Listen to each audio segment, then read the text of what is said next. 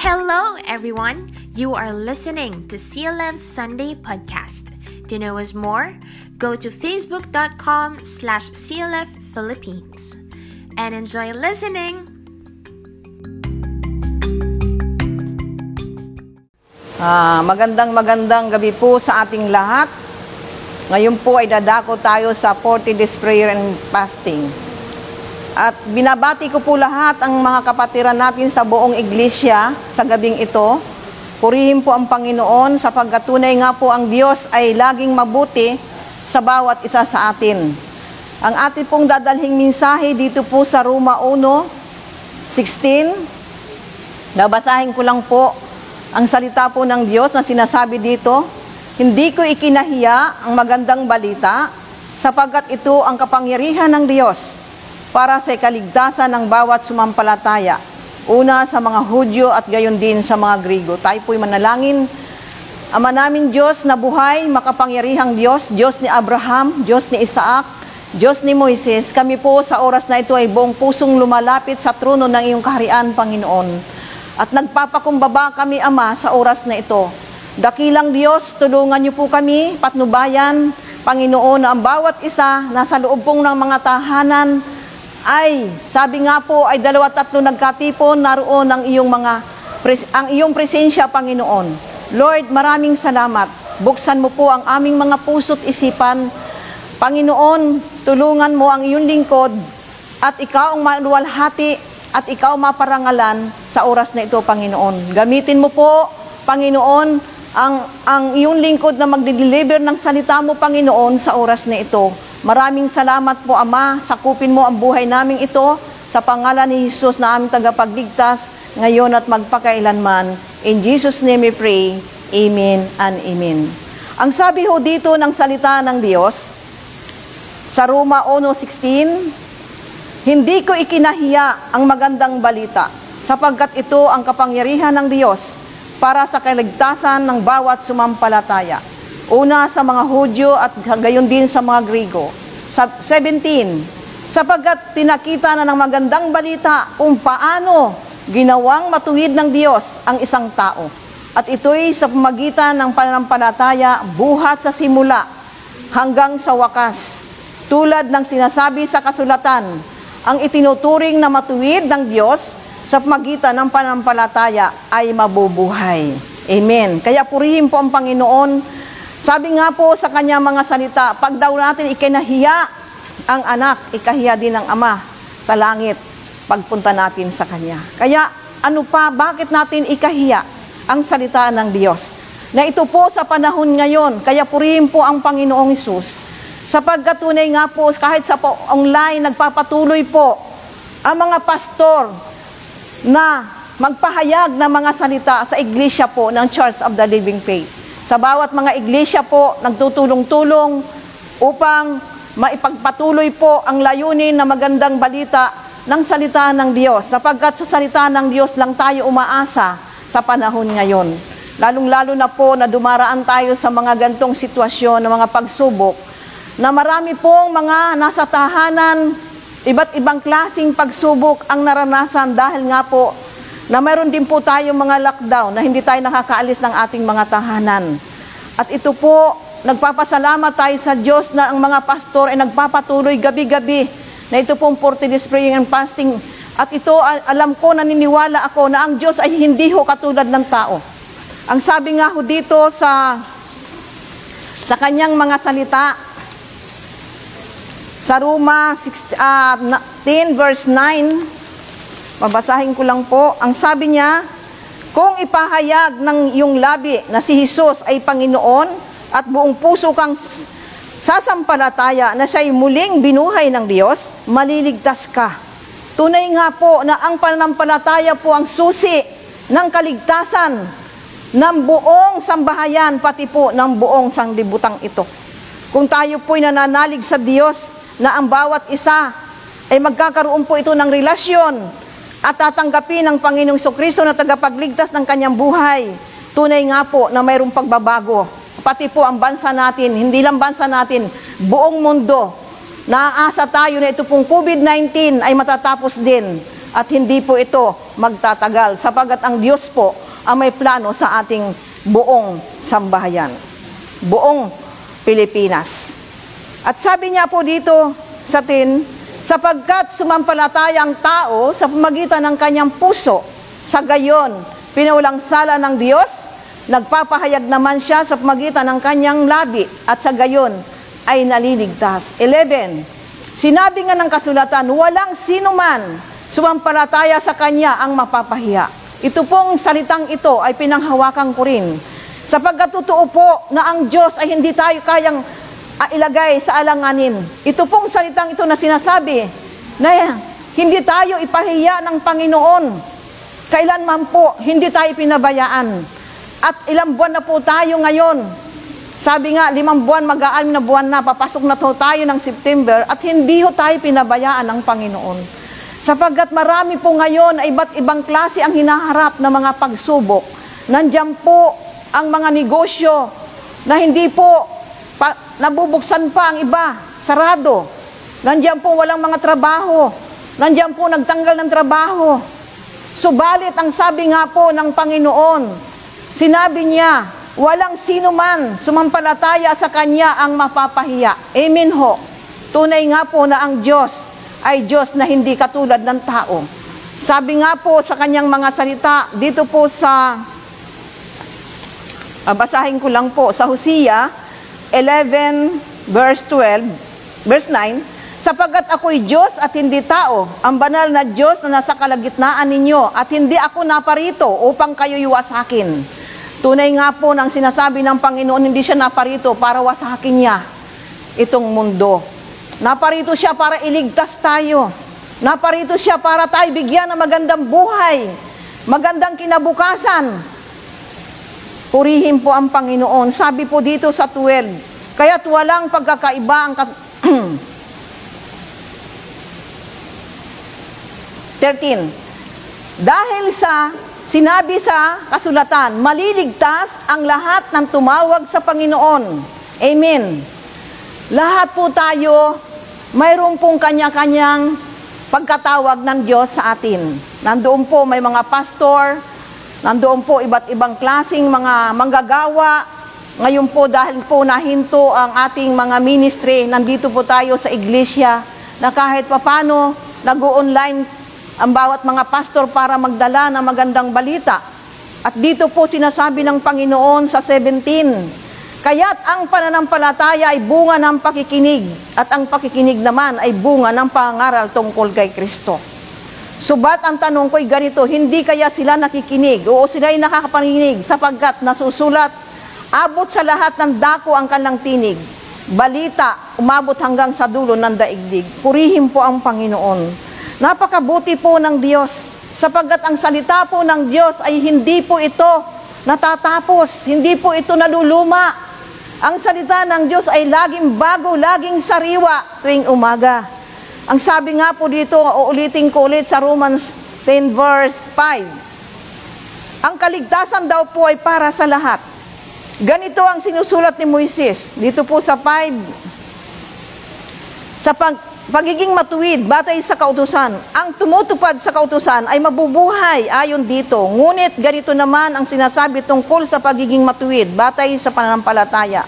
Huwag mong sabihin sa iyong sarili, sino ang aakyat sa langit na para bang nais pababain si Kristo. Huwag mo ring sabihin sino ang bababa sa kalaliman na para bang nais pababai, pa, pabangunin si Kristo mula sa mga libingan. Sapagkat ganito ang sinasabi, malapit sa iyong kautusan, nasa inyong mga labi at nasa inyong puso ang tinutukoy dito. Ang salitang pinapangaral namin tungkol sa pananampalataya, ito na po, sabi nga po, lahat ng tao ay kailangan pong makarinig. Lahat ng tao ay kailangan pong tumanggap sa Panginoong Heso Kristo. Sapagkat sabi po dito sana, kung ipahayag na yung labi na si Jesus ay Panginoon at buong puso kang sasampalataya na siya'y muling binuhay ng Diyos, maliligtas ka. At dito nga po ang sinasabi rin dito, uulitin ko ulit, paano naman sila tatawag sa Kanya kung hindi sila sumampalataya? 14 po, doon po sa ating binasa, sa ating verse 14. Paano daw po sila tatawag sa Kanya kung hindi sila sumampalataya? Paano sila sasampalataya kung wala pa silang napakinggan? Oo nga naman. Sa Kanya, paano naman sila makakarinig kung walang mga ngaral sa kanila? At paanong makapangangaral ang sinumang kung hindi sila sinugo tulad ng nasusulat? Lahat po tayo na mga tinawag ng Diyos ay mayroon po tayong dapat na sundin na sinasabi ng Panginoon. Ibahagi ang kanyang mga salita. Dalhin ang kanyang mga salita doon sa mga lugar na wala pang nangangaral, na wala pang nakakarinig. At purihin po ang Panginoon sa ating pong mga iglesia ay marami na pong mga manggagawa ang humahayo sa lugar na kung saan nakikita po natin na may mga daughter church tayo sa ibang lugar, Batangas. At purihin po sa Panginoon dahil kahit po ako, meron po akong uh, house church na talagang pinupuntahan sa payapa. Subalit sa panahon po ngayon dahil natigil at mm, bawal po ang talagang uh, magkaroon pa ng mga gawain, kaya puro panalangin po ang aking ginagawa. Kaya purihin po ang Panginoon sa oras na ito, sapagkat tunay nga po na ang Diyos ay huwag ho nating ikahiya. Sabi po sa Romans, babalikan ko po ulit, Romans uh, ah, 1 verse 16, nasabi niya po dito, hindi ko ikinahiya ang magandang balita sapagkat ito ang kapangyarihan ng Diyos para sa ligtasan ng bawat sumampalataya. Lahat po tayo na bahaginan, nakarinig, kaya po tayo na born again. Kaya purihin po ang Panginoon sa mga taong ginagamit ng Diyos para magdala ng magandang balita. Maski po si Pablo sa kanya pong pangangaral, binigyan siya ng Diyos ng katapangan upang ipangaral ang salita ng Panginoon at natupad naman. At nagpapatuloy po hanggang ngayon. Sa panahon po ngayon, ganun din po ang ating ginagawa. Nagbabahagi, nagsishare ng salita ng Diyos. Kaya purihin po ang Panginoon sa oras na ito. Dahil kung wala po ang Panginoon, wala rin po tayong magagawa. Mari sa panahon ngayon, marami pong may mga problema dahil nga po itong pandemic na ito na talaga pong marami pong mga tao ang kanya-kanya pong mga kinakaharap. Kahit nga po maraming pera, nag-aalala. Kasi nga po baka raw kunin ng gobyerno ang kanilang pera sa bangko.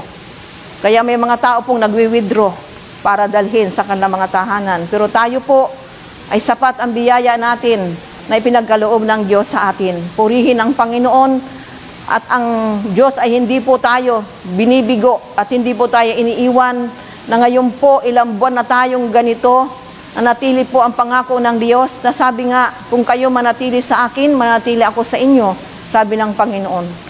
Sabi nga po sa John 15 verse 7, kung kayo nanatili sa akin, nanatili ako sa inyo, hingin niyo ang maibigan ninyo at ay, pagkakaloob sa inyo. Maraming salamat po. At sa gabing ito, tayo po ay mananalangin. At tayo po ay dadako na sa panalangin. Kung mayroon pong nais na doon po sa mga tahanang ito, ah, sumunod po sa aking panalangin. Tayo po ay mananalangin sa pagtanggap kung sino hong nais tumanggap sa ating Panginoong Isus. Hindi namin kayo kilala kung anong mga problema nyo ngayon na kanyong dinaranas. Mga kapatid, ang sabi ng Panginoon, kung ipahayag ng iyong mga labi, sabi po ng Diyos, ang sabi ho ng Panginoong Isus, kung ipahayag ng iyong labi na si Jesus ay Panginoon at buong puso kang sasampalataya na siya ay muling nabuhay, maliligtas ka. Sapagkat sumampalataya ang tao sa magitan ng kanyang puso, sa gayon, mapawalang sala siya ng Diyos. Purihin po ang Panginoon. Kailangan po natin ng relasyon sa Diyos. Hindi namin ikaw kilala, pero sa panahon ngayon, kung nais mong tanggapin ang Panginoong Hesus, hindi ito relihiyon, si Hesus lamang ang daan, ang katotohanan, upang ang lahat ng mga problema mo na ngayon daladala mo, siya lamang ang iyong makakatulong doon sa mga bagay na iyan. Walang ibang tutulong, kundi ang Diyos na siyang tumawag at pumili sa atin. Tayo po ay mananalangin. Ang sabi po dito ng Panginoong Isus, Kung ipahayag ng iyong labi na si Jesus ay Panginoon at bumpuso kang sasampalataya na siya ay maling binuhay ng Diyos, maliligtas ka. Ngayon, kung anuman maraming pagsubok, problema, alalahanin, karamdaman man iyan na kinakaharap ninyo, ngayong oras na ito, tanggapin mo ang Panginoong Isus upang maibsan ang lahat ng mga dalahi mo sa buhay mo, ang mga problemang iyan. Tayo ay manalangin, Panginoong Isus, binubuksan ko po ang aking puso. Tinatanggap kita bilang Panginoon at sarili kong tagapagligtas ng aking buhay. Patawarin niyo po ako sa lahat ng aking mga kasalanan. Mula sa aking pagkabata hanggang sa aking pagtanda, isinusuko ko sa iyo ang buhay ko ngayon, Panginoon. Dahil kayo lamang ang aking tagapagligtas, walang iba. Patawarin niyo po ako sa lahat ng aking mga kasalanan. Mula ngayon, ikaw na ang may-ari ng aking buhay. Pagharian mo ang buhay ko, Panginoong Hesus, at pangunahan mo ang lahat ng aking mga plano at ikaw na ang manguna. Salamat po, Panginoon, sa oras na ito, ito pong aming panalangin. In Jesus' name we pray. Amen and amen. Kapatid, kung ikaw ay tumugon sa mga panalangin iyan, ang sabi ng Panginoon, ngayon din, ang Panginoon ay nasa iyo. Kaya ako'y manalangin, salamat Panginoon sa oras na ito, O Diyos. Pinupuri ka namin at pinasalamatan. Ngayon po kami po'y lumalapit sa inyong harapan dahil nga po sa aming 40 days praying and fasting Panginoon, na wala po kami ibang lalapitan. Kung kami hiwalay sa iyo, wala kaming magagawa, Panginoon. Kaya purihin ka, O Diyos. Dalangin ko po sa bawat tahanan ngayon kung may mga pagsubok, problema na kanilang kinakaharap, physical man, spiritual man, emotional man, financial man, Panginoon. Lord, tulungan mo sila. Marami kaming mga kababayan na sa ibang bansa na umiiyak, Panginoon, dahil meron silang mga mahal sa buhay na nasa hospital, na hindi sila makapunta dahil may mga sundalo na nakaharang at hindi nila makausap ang mga mahal sa buhay. Panginoon, gamitin mo po ang mga doktor na ito, na sila po ay gamitin mo para doon sa mga gamot na paiinom ng kanilang mga mahal sa buhay nasa hospital. May mga kababayan kami na walang trabaho, Panginoon, na gustong umuwi, hindi makauwi, Panginoon. Subalit, Panginoon, hindi maikli ang iyong kamay para hindi mo sila tulungan. Dalangin po namin, Ama, na ikaw ang Diyos gagamit ng mga tao upang sila ay abutin at bigyan na makakain nila, Panginoon, dahil sila po yung nawala ng trabaho, dahil nga po sa COVID-19 na ito, Panginoon. Maraming salamat po, Panginoong Isus. We declared healing right now sa mga taong may karamdaman ng COVID-19. Ito pong aming panalangin Basbasan mo kami sa pangalan ng Ama at ng Anak at ng Espiritu Santo. In Jesus' name we pray. Amen.